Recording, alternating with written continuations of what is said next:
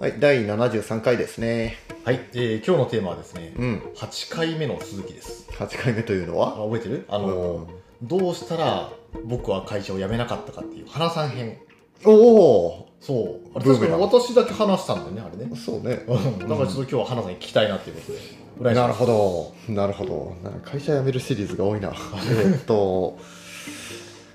えー、まあまずね、前回も話したけどもふたつあると思うんですね、うん、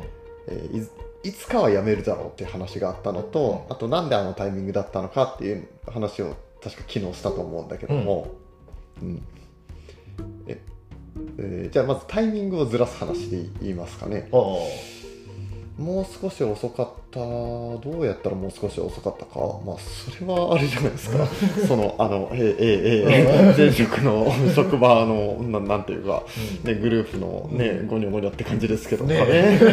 かな、まあ、そういう意味ではあの前職の会社が大昔に上場を目指していましたけども、それになってたらまた違ったんだろうなっていう話は気がするね。うん、というのがタイミングの話で、でもう一個がそもそも何があったら退職しなかったか、うん、したんじゃないかな、何があったかあ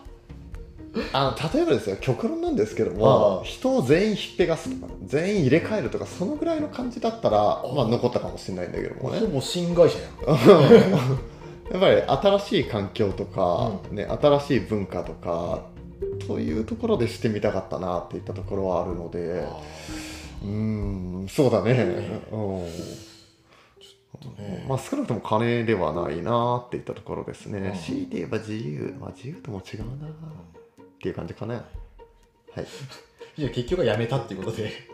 どう頑張ったのね。そうだね、残念ながら、ね、うん、さすがに全部人事権も何から回ってこないもんね。うーん、そうだね、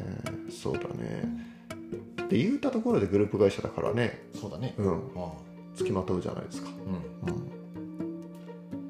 ということでちょっと、はい、